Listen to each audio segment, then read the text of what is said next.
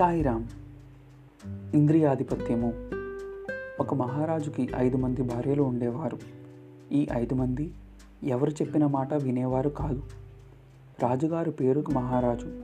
ఈ ఐదు మందితో అతడు చాలా బాధపడుతూ ఉండేవాడు.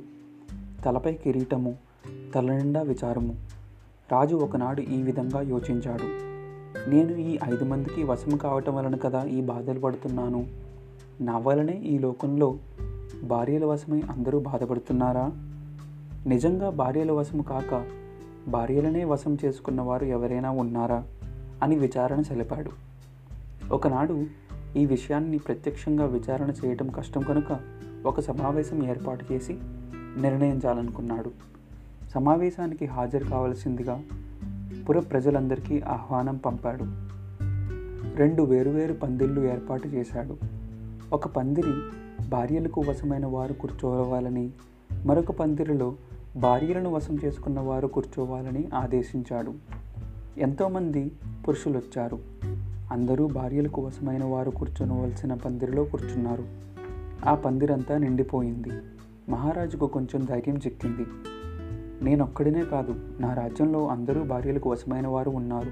పర్వాలేదు అని అనుకున్నాడు మహారాజు.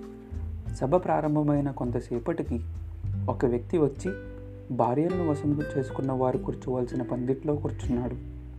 మహారాజునకు చాలా సంతోషం కలిగింది. ఒక్కడైనా ఇటువంటి వాడు ఉన్నాడు కదా అని మహారాజు అతని వద్దకు పోయి స్వాగతం పలికి నీవు మహానుభావుడవు. భార్యను వశం చేసుకున్నవాడువు నీవు నీ భార్యను వశం చేసుకున్నట్టుకు ఏ విధమైన మార్గమును అనుసరించావు? అని ప్రశ్నించాడు.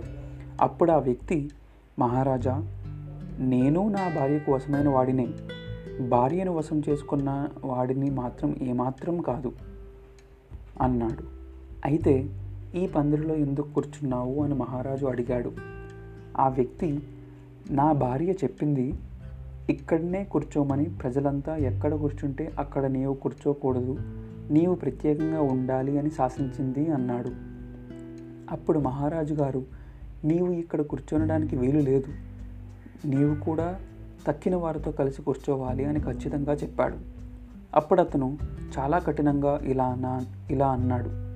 మహారాజా మీకు నమస్కారము. మీరు శిక్షించినా పర్వాలేదు.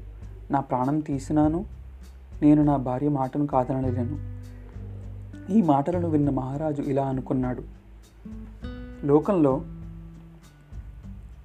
ఈ విధంగా భార్యలకు లొంగిపోవటం చేత అందరూ ఇటువంటి బాధలకు గురి అవుతున్నారు ఈ కథలో అంతరార్థం ఏమిటి మనస్సు మహారాజు పంచేంద్రియములు ఐదు మంది భార్యలు పంచేంద్రియములకు లొంగిన మనసు కావాలని కలవానికి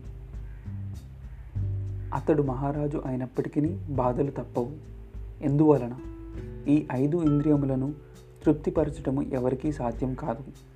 కన్ను నేను సుందరమైన వాటిని చూడాలి. నన్ను అక్కడికి తీసుకువెళ్ళు అంటుంది. నాలుక నాకు రుచికరమైన పదార్థములను తెచ్చిపెట్టు అని పీడుస్తుంది. చెవులు మృదుమధురమైన గానమును వినిపించు అని అడుగుతాయి. ముక్కు నాకు సుగంధ ద్రవ్యముల సువాసనలను అనుభవించాలని ఉంది అంటుంది. ఈ విధంగా వీటన్నిటినీ తృప్తిపరచాలంటే సాధ్యమా? ఒకటి ఒకవైపునకు పోవాలంటే ఒకటి మరొక వైపునకు లాక్కొని పోతున్నాయి.